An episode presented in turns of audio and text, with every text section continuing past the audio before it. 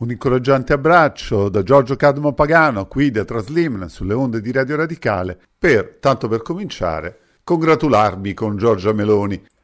per il successo che tutti le hanno riconosciuto relativamente al blocco di Orban rispetto al finanziamento di 50 miliardi all'Ucraina. Ma questi complimenti li faccio a Giorgia Meloni non tanto per quello che dicono i giornali di destra, di sinistra o di estrema destra o di estrema sinistra, ma per quello che eh, non dicono. In quanto quello che non dicono è che la dichiarazione di Orban sul fatto che alle prossime europee entrerà nei conservatori con la Meloni è che questo dato politico di fatto modifica le basi numeriche al prossimo Parlamento europeo, togliendo ad occhio e croce circa 12 deputati dai non iscritti per rafforzare il gruppo appunto delle CR. Ma l'altra cosa che compare è proprio la dichiarazione di Orban in merito a questi 50 miliardi, perché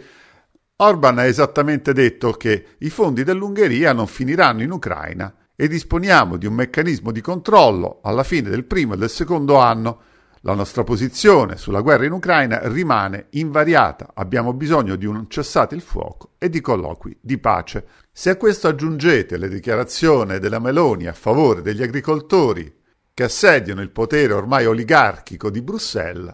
comprendete bene come sia inevitabile fare i complimenti al Presidente del Consiglio, Giorgia Meloni. Certo, per un eh, non violento, un radicale storico, un europeista incallito come me, è sconcertante vedere questa Europa presa per il naso contro i suoi stessi interessi, contro gli interessi di tutti noi europei, dagli Stati Uniti d'America e dalla sua Nato. Eppure sono i suoi stessi storici e li abbiamo citati più volte, sto parlando di Stuart Lycock e Christopher Kelly, che hanno denunciato nella loro ultima fatica, peraltro non a caso tradotta in nessun'altra lingua e quindi che esiste unicamente in inglese, come gli Stati Uniti d'America abbiano invaso, avuto qualche controllo o combattuto conflitti nel 99% dei paesi del mondo. Se ne sono salvati solo tre, che sono Andorra, il Liechtenstein e il Bhutan, e che siamo di fronte alla coltivazione di interessi opposti a quelli europei. Basti ricordare che nel settembre scorso la von der Leyen al Parlamento europeo aveva detto che l'esercito russo era ormai in rotta, ma dove stiamo osservando che non solo non è in rotta, ma avanza sul fronte di Odessa e che più proseguirà questa azione contraria agli interessi europei, più questo sarà un danno all'Ucraina che presto, perdendo anche Odessa e territori limitrofi, addirittura non avrà più sbocco al mare. Ma che ciò sia falso è anche testimoniato dal Fondo Monetario Internazionale perché, perché eh, in realtà la Russia invece cresce, per non dire vola, dato che le stime del Fondo Monetario Internazionale danno per il 2024 una crescita della Russia a più 2,6%, il triplo dei paesi europei e persino maggiore di quella degli Stati Uniti d'America, che nel frattempo si stanno arricchendo anche alle spalle di noi europei che importiamo il gas da loro e non solo quello, come sapete, perché c'è un contenzioso di clausole talmente favorevoli all'ingresso di industrie straniere che persino la Volkswagen ci ha fatto un pensierino. E sulla Nato, che dire della Nato? Facciamo parlare direttamente Marco Pannella. Siamo l'unico partito che è, resta e, e dovrà essere in modo sempre più deciso contro la partecipazione dell'Italia alla Nato. Per eh, comprendere bene che cosa significhi oggi in concreto l'appartenenza a questa sfasciata e sfasciante organizzazione militare,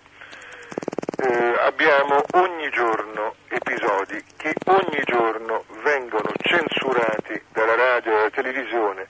e dai nostri giornali, di destra, di sinistra, di estrema destra e di estrema sinistra. E a queste dichiarazioni di Pannella del 1982 voglio aggiungere però il ricordo di Marco Antinato del 1976 Io allora avevo iniziato da poco la mia collaborazione militante a Radio Radicale, ma tra il 18 e il 19 agosto del 1976 Pannella, insieme a circa 200-300 manifestanti, organizzò quattro cortei contro la base americana definita Marcia Internazionale Antimilitarista contro le basi NATO in Italia. In quel contesto la Maddalena fu invasa da non violenti e pacifisti, i momenti di tensione furono molto alti. Pannella, con gli altri manifestanti, si recò al punto di imbarco e sbarco dei militari americani verso Santo Stefano e in quello spazio costruirono con una triplice fila di mattoni forati un muro che definirono simbolico in modo per bloccare l'accesso dei militari alla Maddalena. Il procuratore capo di allora, Salvatore Pigozzi, lo accusò di aver dato vita a una radunata sediziosa di aver istigato i militari a disobbedire alle leggi e di aver offeso il loro onore e prestigio chiamandoli, come si legge nella richiesta inviata a Palazzo Madama il 29 ottobre 1977, aperte virgolette, assassini, criminali, venduti, cornuti e bastardi. Ovviamente venne confermata l'immunità parlamentare a Marco Pannella e noi ci aggiorniamo a mezzanotte e mezza a Traslim, sempre qui sulle onde di Radio Radicale. Un saluto da Giorgio Cadmo Pagano.